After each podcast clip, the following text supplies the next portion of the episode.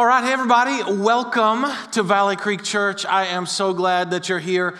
We want to welcome all our campuses, and whatever campus you're at, can we go ahead and just welcome each other together today? I am glad that you are here with us. We are one church that meets in multiple locations, and we are in a series called Guardrails.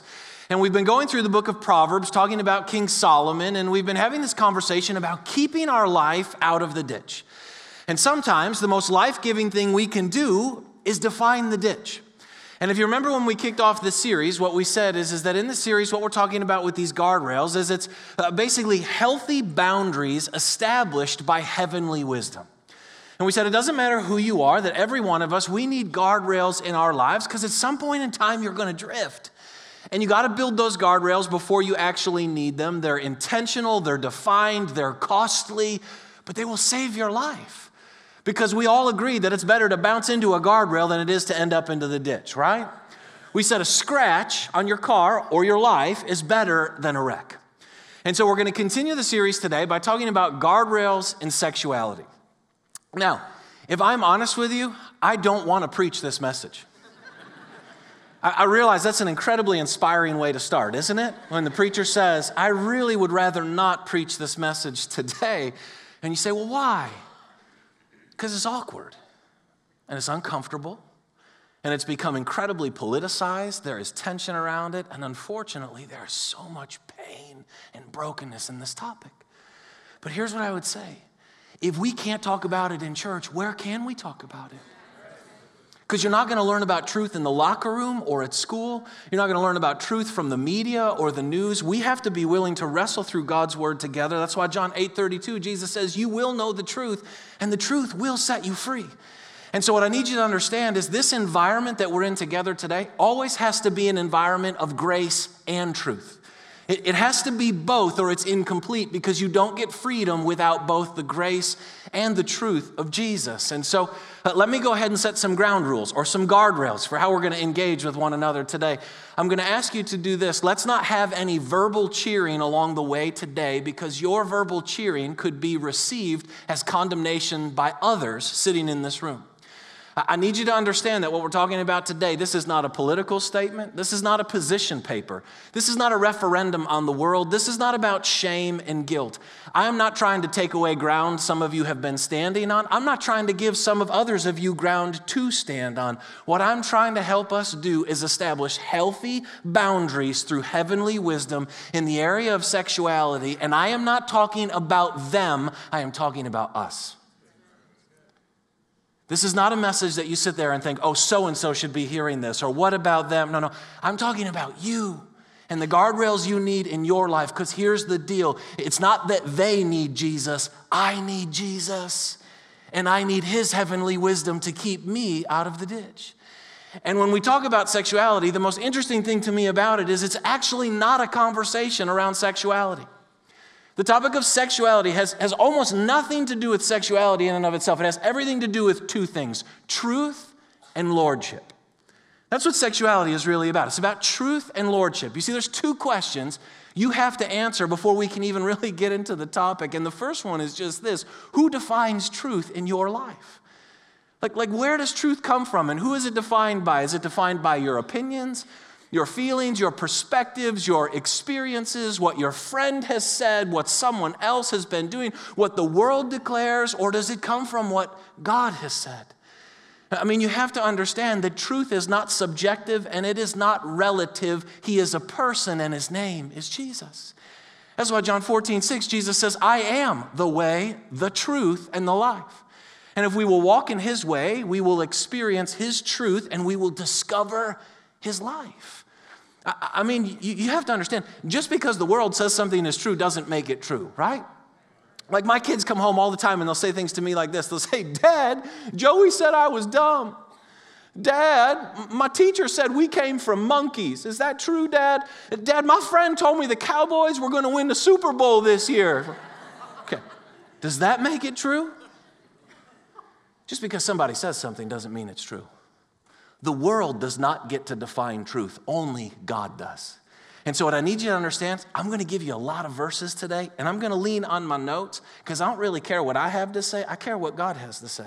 Listen to what it says Proverbs 35 and 6. Every word of God proves true. He is a shield to all those who come to him for protection. Do not add to his words, or he may rebuke you and expose you as a liar. In other words, everything that God says is true. Not everything that we say is true. And the moment you start defining your own truth, you become your own God because only God can define truth. Or how about 2 Timothy 3:16 and 17? All scripture is God breathed and useful for teaching, rebuking, correcting, and training in righteousness, so that the man or woman of God may be thoroughly equipped for every good work. In other words, scriptures gives us guardrails. It defines the road and it defines the ditch and it tells us the direction we're supposed to go. And it says all scripture, which means all scripture is true because here's the reality either all scripture is true or none of it is.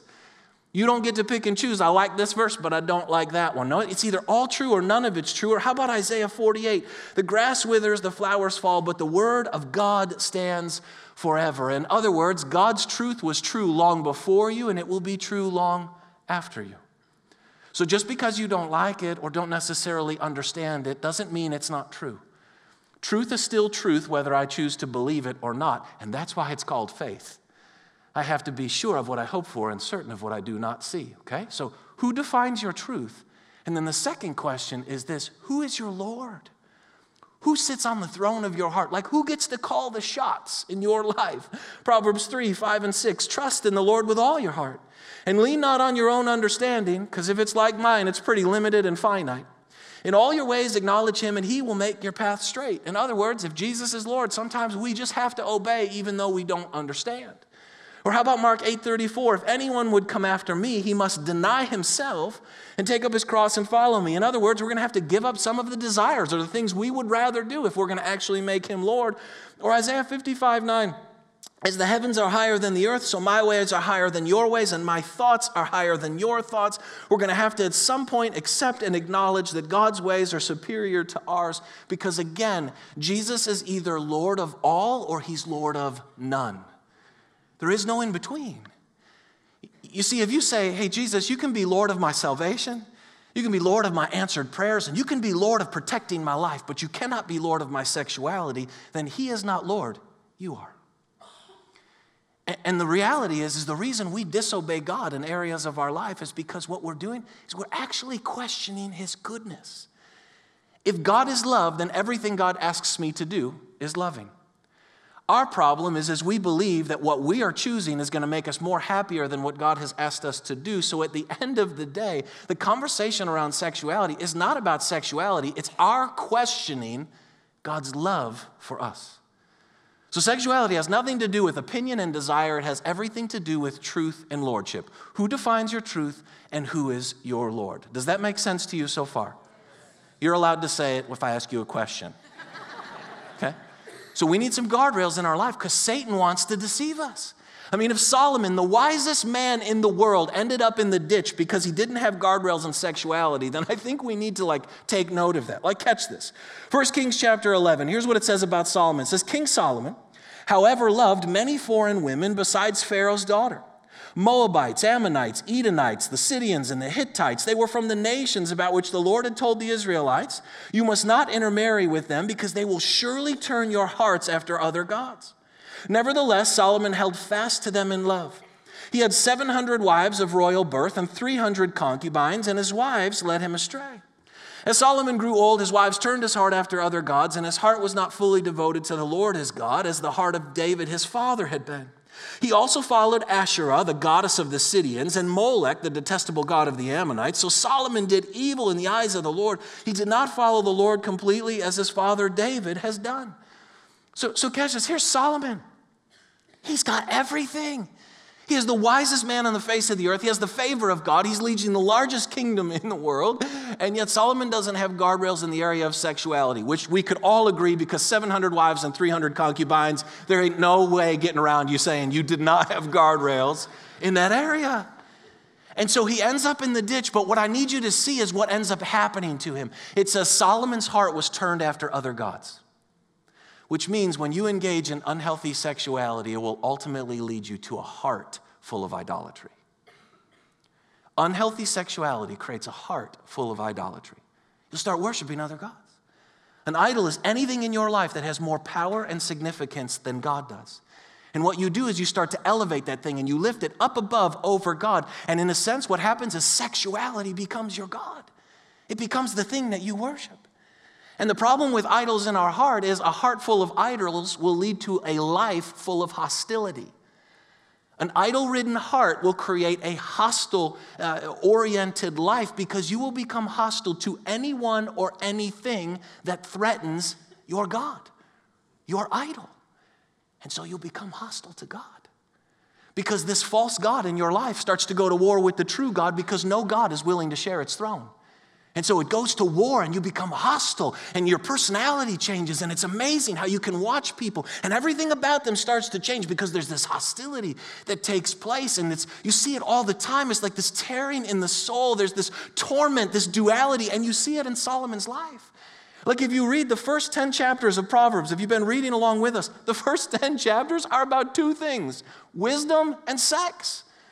And it's Solomon writing, and he writes these things about be wise, and then he drifts into this like conversation around sexuality because he has this tension in his soul because he has two gods warring for his life the God of the sex that he wants, and the true God that wants to keep him free. And so listen to what he says Proverbs 5 My son, he's like writing to himself. He's like trying to convince himself, like Solomon, you need this guardrail.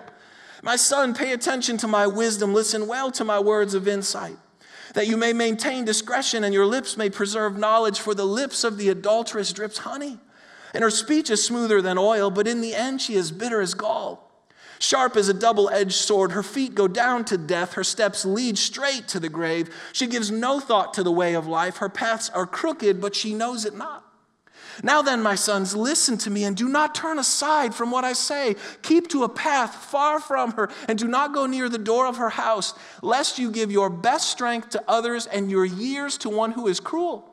Lest strangers feast on your wealth and toil enrich another man's house. And at the end of your life, you will groan when your flesh and body are spent. You will say, How I hated discipline, how my heart spurned correction, guardrails. I would not obey my teachers or listen to my instructors. I have come to the brink of utter ruin in the midst of the whole assembly. It's like Solomon's writing, and he's saying, if we don't guard this area of sexuality in our lives, we will end up in the ditch. And it doesn't matter who you are because it calls all of our name. And so I want to give you five guardrails in the area of sexuality. Five guardrails. John 10:10, 10, 10, the thief comes to steal, kill and destroy. Jesus says, "I have come that you might have life." Understand that all Satan wants to do is steal, kill and destroy every area of your life. But Jesus offers you life. And you will never get godly results through ungodly ways. You cannot get the abundant life through the ways of the world. And the problem is, is that the world has defined the ditch as the road. This is the problem. The world has told us the ditch is the road, so we believe that living in the ditch is actually the road we're meant to be on. And so, what do we need to do? We need to repent, which means is change our thinking and come into agreement with what God has said, regardless of how we feel, because worldly thinking will never lead to godly living. Heavenly wisdom may not always make sense in earthly circumstances, but it will always lead you to life. Five guardrails for you and me, not them, you and me, in sexuality. First thing is this God created sex. Some of you, like that just like made something inside of you like go a little crazy. You thought you'd never hear that in church. The first time Adam and Eve were having sex, God wasn't like, whoa, whoa, whoa, what are you doing? Created it. Genesis chapter 2, for this reason, this is the creation story. A man will leave his father and mother and be united to his wife, and they will become one flesh. The man and his wife were both naked and they felt no shame. Like God made them male and female and put them in the garden and made them sexual beings. Genesis 1:31 God saw all that he had made including sex and declared it was very good. God created sex and says it was good, so can we stop allowing the world and the demonic powers to own and define sex? I mean, I grew up in a generation in the church that, that, that man, sex was bad. Like, I kiss dating goodbye and stay away from that and don't even think those thoughts. Like, all those things, which creates all this shame and guilt. So you get married and, and you're still not even sure that it's like okay. And then on the other extreme, a lot of us have this picture of God as this old angry man that's grumpy and wants to take all the joy out of our lives. So he's trying to rip sexuality away from us. Nothing could be further from the truth. God created sex and he wants us to enjoy it, but he has guardrails on how it's supposed to go. Like there's four main reasons that God created sex. First one is just procreation. Genesis 1:28, be fruitful and multiply, fill the earth and subdue it. We talked a lot about that verse around here in terms of our kingdom authority, but it's also true in, in humanity, like reproduce life. So procreation. Second reason is for pleasure. And I know that sounds like shocking in church, but read the book of, of the Song of Songs. Read what Solomon wrote about like a man and a woman and this love that God creates between them is supposed to be pleasurable and enjoyable. The third reason is comfort. God gave it to us for comfort. 2 Samuel 12, then David comforted his wife Bathsheba, and he went to her and lay with her. They had sex. And she gave birth to a son, and they named him Solomon, and the Lord loved him. There's an incredible comfort that happens in that context when the, in God's design. And then the fourth reason is intimacy. Genesis 2 again, for this reason, a man will leave his father and mother and be united to his wife, and they'll become one flesh. The man and his wife were both naked, and they felt no shame. Sexuality is, is the deepest intimacy, the deepest connection we can have with each other, and it's a reflection of the invitation that God wants us to have with Him. So, can I say it again? Can we please stop letting Satan define what belongs to God? If you create it, you get to define how it gets used. Only a creator gets to define his creation, and God has created it and he's defined it and he's put some guardrails around it. And what I want to tell you is this is that love has boundaries. The world will not tell you that. We live in a day and age right now where the world is telling us love has no boundaries. I get to do what I want when I want. I can think what I want, feel what I want. I can pursue my needs, my desires. And if you love me, you will let me do what I want. Okay, that's not true. Love has boundaries. If God is love, 1 John 4, God is love. If God is love, then love has boundaries because God has given us a lot of boundaries to protect us from hurting ourselves and from hurting other people. I mean, think about it. 1 Corinthians 13 love does not delight in evil, but rejoices with the truth that always protects, always trusts, always hopes, always perseveres. In other words, it has boundaries because it's unloving to delight in evil. It's unloving to be okay with us hurting ourselves and hurting others. It's unloving to say anything goes. That's unloving. Like, think about it like this my kids, when they go in my backyard, I have a fence. And within my fence, within the boundaries, they're free to play. And the reason I have a fence there is because we live right next to a road. And if I didn't have boundaries for my kids and just told them to go out and play in the road, you would all look at me and you'd be like, You're a terrible dad. You're going to let your kids run out into the road? What if a car comes flying by and hits them? Okay. He's a really good dad. And he's built a fence for us to play within so that we can enjoy our life and be free and not be worried about getting hit or destroyed by something that we're not expecting. Ultimate freedom is always found within the guardrails God creates for us. Love has boundaries because he doesn't want us to hurt us or hurt each other. Which brings me to my second guardrail, and it's this sex is designed to be between one man and one woman within the context of marriage. I realize that is like the ultimate countercultural statement that can be made. But the question, then again, that I would ask you are these two questions Who defines your truth, and who is your Lord? Not what do I feel, not what do I think, not what have I been told. Who defines your truth, and who is your Lord? Because Jesus, in the most brilliant way in the Sermon on the Mount, he says over and over again to a crowd, just like this, he says, Hey, he says, You have heard it said, but I say to you. You have heard it said, but I say to you. Over and over and over again. In other words, what Jesus is saying is, He says, I know what they say, but here's what I have. And so what does God have to say about this topic? Genesis 1:27, God created man in his own image. In the image of God he created them, male and female he created them. Genesis 2:24, for this reason a man will leave his father and mother and be united to his wife and they will become one flesh. In other words, God made man and woman in his image and his likeness. Both Adam and both Eve were made in the image and likeness of God, and yet male and female they're completely different.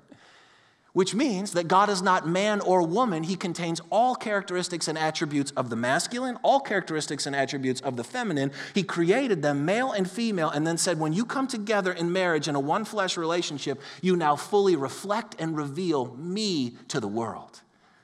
No wonder Satan hates God's design for sex because it reveals God to this broken and fallen world. You, you could look at what Jesus has to say in Matthew 19. Jesus says, Haven't you read? That in the beginning, he goes back to creation, the Garden of Eden, the Creator, God, made them male and female. And said, For this reason, a man will leave his father and mother and be united to his wife, and the two will become one flesh. So the two are so the so they are no longer two, but one. Therefore, what God has joined together, let man not separate. When Jesus is challenged about marriage and sexuality, I love what he does. He says, Go back and look at the garden. He says, I understand that the world has kind of gotten it all confused and there's all kinds of perspectives. He says, Why don't you just go back and look at the Creator and how He designed His creation? You see, what Jesus is reminding us is this concept in the Bible called the law of first mention. Anytime something is first mentioned in the Bible, there's a significant level of truth in that passage that you have to grasp if you're fully going to understand the topic or the subject. And so, what Jesus is saying is go back to the first time it's mentioned, take a look at it, because that's God's heart or God's design. And if the church throughout the years would have just gone back to the Garden of Eden in three areas in particular marriage, the empowerment of women, and slavery, we would have saved ourselves a lot of pain.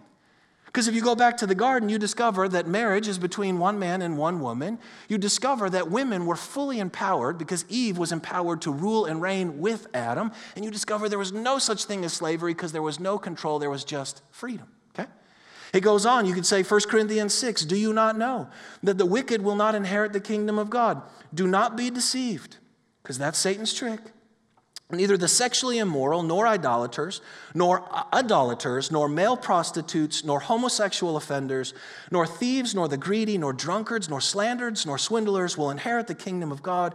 And that is what some of you were, but you were washed. You were sanctified. You were justified in the name of our Lord Jesus Christ and by the Spirit of our living God. So, sex is designed to be between one man and one, one, one woman within the context of marriage. This is why Exodus 20, a boundary, you shall not commit adultery. Or 1 Corinthians 6, do you not know that your bodies are members of Christ Himself? Shall I then take the members of Christ and unite them with a prostitute? Never. Do you not know that he who unites himself with a prostitute is one with her in body? For it is said, the two will become one flesh, but he who unites himself with the Lord is one with him in spirit. Here's what I need you to hear only marriage is strong enough to contain the power of sex. Sex is not casual and it is not transactional, it is sacred and it is spiritual. And what the Bible teaches us about sex is that when two people come together, the two become one. And they become one, not just in body, but actually in soul. There's an exchange that takes place. There's a piece of you that you give away, and there's a piece of them that you actually take. And if you've ever been in any type of church or freedom environment, like you'll hear us say around here, sing things like this it's called a soul tie. It's more than just your body. There's a part of your soul that got tied in with them. You gave a piece of you and you took a piece of them. And, and what ends up happening in the process is I want you to think about it like this think of two shoelaces. And you take that shoelace and you pull it up. When a man and woman come together, there's a knot that takes place. You tie a knot. There's an exchange. You become one flesh. Well, the problem is, is if we go through life engaging in all kinds of sexual relationships with more and more and more people, what ends up happening is every time a knot gets created in your soul, and eventually all you have left is a heart full of knots, and, and there's nothing left of you. There's, there's nothing left of you to give and receive love to the people in your life. And, and so, what worldly sex does is it takes our hearts, which are meant to be soft and flexible, and it makes them hard and resilient. And what you have to understand is that short term pleasure leads to long term pain. Worldly sex will never fill your heart with godly love. And you can never get godly needs met through worldly provisions. It, it just doesn't work that way. And the truth is, is that sin is sin, but sexual sins carry heavier consequences. There's, there's an extra weight there, and you say, well, why? Because sexual sins damage our identity. Like Adam and Eve, after that, we, we get in this place where we feel naked and ashamed and afraid, and we, we, we lose our self confidence and our value and our worth. Listen, it's really hard to walk in victory when you always feel guilty. It's really hard to walk in authority when you always feel full of shame. And what you have to grasp in your own heart and in your own life is that ungodly sex, what it really does at the end of the day, it dehumanizes us. Because we're not meant to use and be used, we're meant to love and be loved. And so God doesn't want you to lose yourself and lose your identity and carry the shame, so He gives you these boundaries. And I know some of you, you're sitting here and you're like, bro, it's the 21st century, it's really not that big of a deal. Oh, but it is. Come do my job for one week and tell me it's not a big deal. Come and look at the pain of all these faces that we see that are so knotted up, they don't even know how to live life anymore. They've lost their confidence, their value, their self worth. Sure, they think they're going to heaven. Sure, they, they, they know they're going to heaven because they've accepted Jesus and they're, they're good with that, but they live this incredibly defeated life. That's why love has boundaries. Because worldly sex will not fill your heart with love, it will drain your heart of life. And God wants to free you from that. And some of you are sitting here and you're saying, okay, that all sounds good, but what about desires and propensities and things we're born with. Okay, well, here's what I would say to you all of us are born into Adam. We're all born into Adam and his flaws and failures. Romans 5 19. Through the disobedience of one man, Adam, the many were made sinners. That's how we're born. Through the obedience of one man, Jesus, the many were made righteous. So we're born as sinners with a propensity and a desire to sin. We're not sinners because we sinned, we sin because we're sinners. You do who you are. But then Jesus came.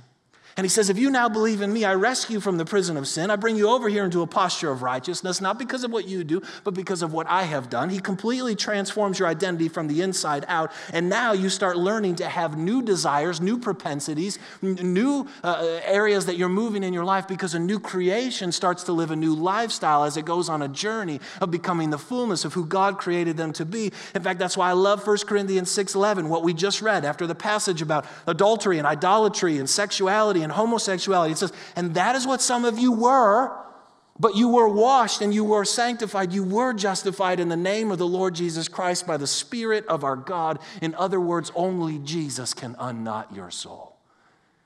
And He wants to, because He's good. Which brings me to my third thing, and it's this our bodies are meant to glorify God. I know some of you, you're sitting there and you're saying, well, hey, it's my body. I can do what I want with it. Actually, it's not. You didn't create your body, nor did you redeem your body. 1 Corinthians 6, 18 through 20, flee from sexual immorality. All other sins a man commits are outside his body, but he who sins sexually sins against his own body. Do you not know that your body is a temple of the Holy Spirit, who is in you, whom you have received from God? You are not your own, you are bought with a price. Therefore, honor God with your body. If you have a low view of who you are, you will have a low view of how you live. But when you start to understand who lives inside of you as a follower of Jesus, everything changes. You are the temple of God. Romans 12, therefore I urge you, brothers, in view of God's mercy, to offer your brothers or your bodies as living sacrifices, holy and pleasing to God. This is your spiritual act of worship. You say, I don't like singing songs and raising my hand. Awesome, then use your body as a living sacrifice because that's your worship. Or 1 peter 1.15 but just as he who called you is holy so be holy in all you do. Righteousness is who you are. Holy is how we start to live. And what we do in this conversation is we want to say well what's the line? How close to the line can i get? That's the wrong question. The right question is how can i glorify god with my body I mean, Ephesians 5 3 says, But among you there must not be even a hint of sexual immorality or any kind of impurity or greed, because these are improper for God's holy people. Listen, the reason I'm throwing that in there is because I want you to understand it's like, okay, well, we're not actually having sex, we're just doing everything else. Okay, it's talking about it's everything, it's not just intercourse. It's the whole thing. And if you're sitting here and you're saying, we're dating, we love each other, but we're not ready to get married, okay, if you're not ready to get married, you're not ready to have sex. If you say, Well, I'm not responsible enough to get married yet, then you're not responsible enough to have sex. You don't get to have dessert before you have to eat the vegetables. You don't get the chocolate cake before you have some broccoli and some green beans.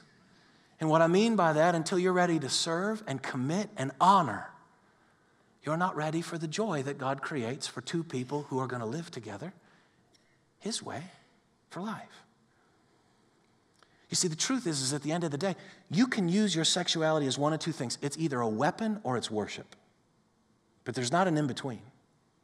It's either a weapon that you use to hurt other people, get what you want, attract someone else, get your needs met, or it's worship. Godly sexuality is a lifestyle of worship. And if you're here and sexuality has been used as a weapon against you, I am so sorry. If you've been abused, raped, taken advantage of, manipulated, pushed into situations you didn't want to be in, I am so sorry. And I want to tell you that the Spirit of the living God, who is full of comfort and compassion, is in this room, and He's here to heal the deepest recesses of your soul. And if you're here and you say, Well, I'm single, what about me? Jesus and Paul were single too. And what the Bible tells us is that sex within God's boundaries, within one man and one woman in marriage, is a gift. But it also tells us in 1 Corinthians 7 7 that celibacy is a gift. And God will give you the strength. Remember, you won't be able to find godly results in ungodly ways. And don't try to look for the person you want to marry. Become the kind of person you want to marry. Our bodies are meant to glorify God. Fourth thing is this ask the Holy Spirit to help you establish personal boundaries. I know this is more teaching, but this is the only way to do this. I'm not going to give you a bunch of definitions of things you have to do because that's called religion and you need relationship. John 16, 13, you just need to ask the Holy Spirit. He's your guide. Psalm, 20, Psalm 25, 4, show me your ways, oh God, teach me your paths. God would love to do that. We already have the Bible and the guardrails that He's given us, but you need unique additional guardrails in your life based on your unique desires, propensities, vision, etc. Because here's the deal you, you got to invite God into your sexuality. Which some of us were sitting here, we're like, that is the, I could not even think about doing that. God doesn't like sex. No, that's what the world has tried to trick you of. Why would you not want to invite the one who created it and who is for it into your sex life? Because that's when it'll be the most abundant and flourishing. And what you need to understand is, is that most sexual boundaries are non sexual in nature. What are you looking at? What are you listening to? Who are you hanging out with? What situations are you putting yourself in? What environments are you going into? Those are the boundaries that matter. I mean, listen to what Jesus says, Matthew 6. The eye is the lamp of the body. If your eyes are good, your whole body will be full of light. But if your eyes are bad, your whole body will be full of darkness. If then the light within you is darkness, how great is that darkness? In other words, Jesus says almost all sexuality, right here. A look creates a thought, a thought creates a desire, a desire leads to an action, and the action leads you to the ditch. That's why pornography matters. That's why trashy romance novels matter.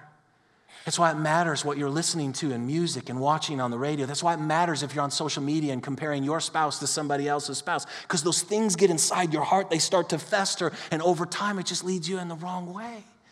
And the truth is, is you can get in the ditch without ever even acting, because Jesus says if you even look with lust in your eye and in your heart, you've already ended up there. I mean, David, fascinating, isn't it? That Solomon ended up in the ditch over sexuality, and it was his father David who ended up in the ditch over sexuality.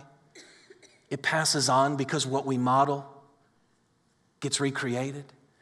I mean, listen to this. One evening, David got up from his bed and walked around on the roof of his palace. From the roof, he saw a woman bathing, and she was beautiful.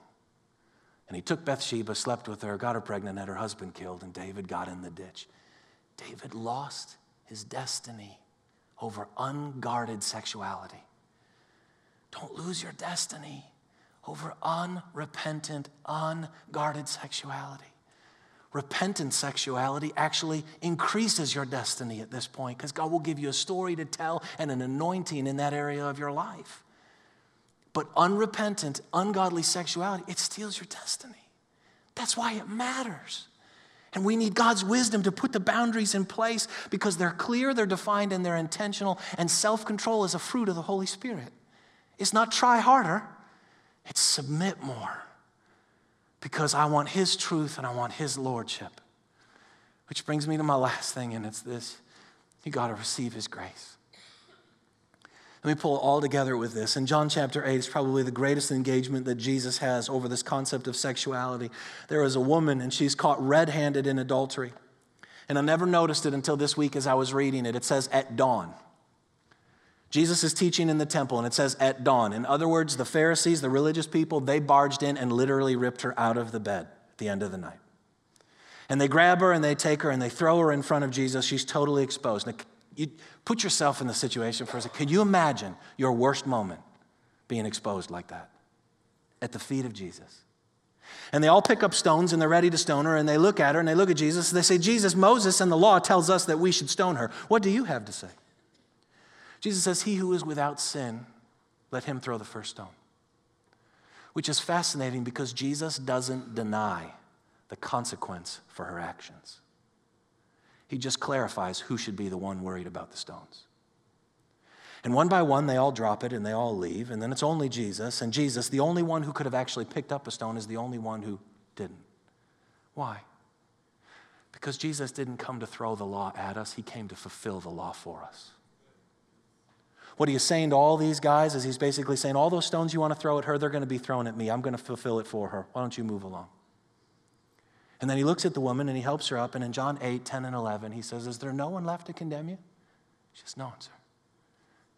Then neither do I condemn you. Now go and sin no more. It's fascinating. Jesus gives her grace and truth. He doesn't condemn her, but he doesn't condone her either. He gives her grace and truth, and he sets her free. Because Jesus knows it's the undeserved favor of grace that will open up the door of our heart to receive the truth that will set us free. It's grace that draws us into his arms and changes our behavior. This is why Titus 2:12 says grace teaches us to say no to ungodliness and worldly passions and live self-controlled, upright and godly lives in this present age. It's grace that changes us. Grace doesn't empower me to sin, grace empowers me to overcome sin. And what you need to understand is grace that does not lead to holiness is no grace at all. Truth without grace is condemnation. Grace without truth is enabling. Grace and truth is the freedom that Jesus offers. And let's be honest, the church has totally messed this up. In our vigor and excitement to defend God's truth, we have kind of forgotten about grace.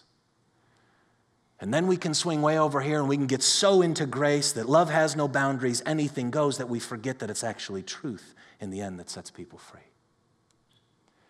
And so if you're here today and in any way you have been shamed, judged, condemned, hurt, felt unwanted or unaccepted by the church of Jesus at any time, in any place, as a church leader, on behalf of that situation, I want to repent and apologize to you.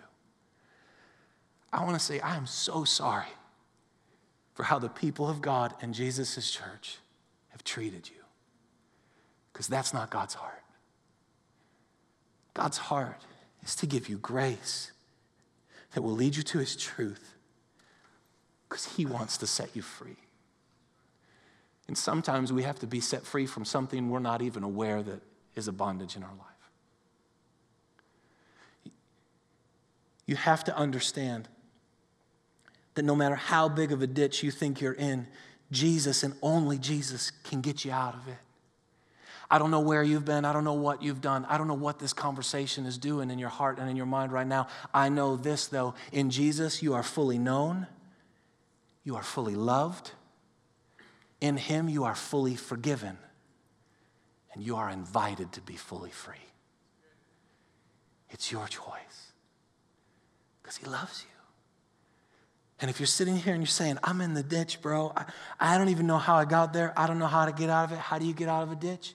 If you drove home today and you ended up in the ditch, what would you do? First thing, you would just call somebody for help. So just call God for help. He says, Let us boldly approach his throne of grace in our time of need that we may find mercy. Just cry out to him. He's here, he's waiting. Call for help, then confess your sin. God, I'm in the ditch. Because you got to actually confess and acknowledge this is the ditch. Because if you think it's the road, you're not actually looking for help. If we confess our sins, He is faithful and just to forgive us and cleanse us of it all and get us back on the road. Then you got to invite accountability into your life. Because you got in the ditch probably with, with the wrong people in your life. You probably need some new people in your life that will hold you accountable because none of us can stay on the road by ourselves. And here's the biggest one then focus on your identity in Jesus.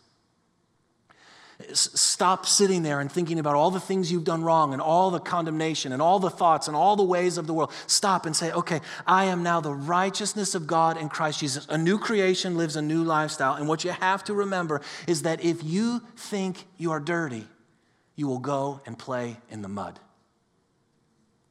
Because if I'm dirty, I'm going to jump in the mud puddle on my way to the car. But the moment you start to actually believe you're clean, I got new shoes and new pants and a new shirt, and I'm, I'm clean. When the mud puddle shows up, you're not tempted to jump in the mud puddle because all of a sudden you now start to understand who you are, so you go around it. That's why Solomon in Proverbs 23 tells us, as a man thinks in his heart, so is he.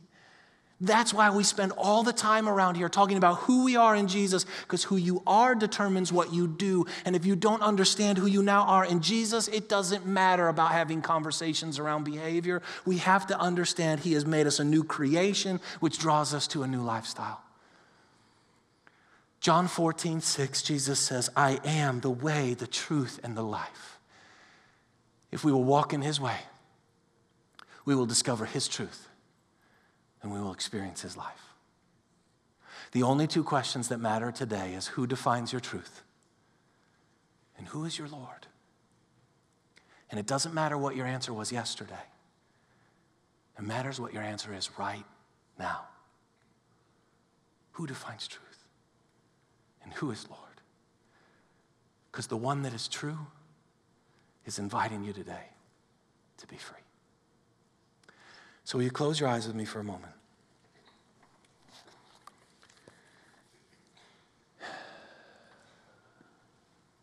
Can you just take a moment and just let the Holy Spirit do what He wants to do in you?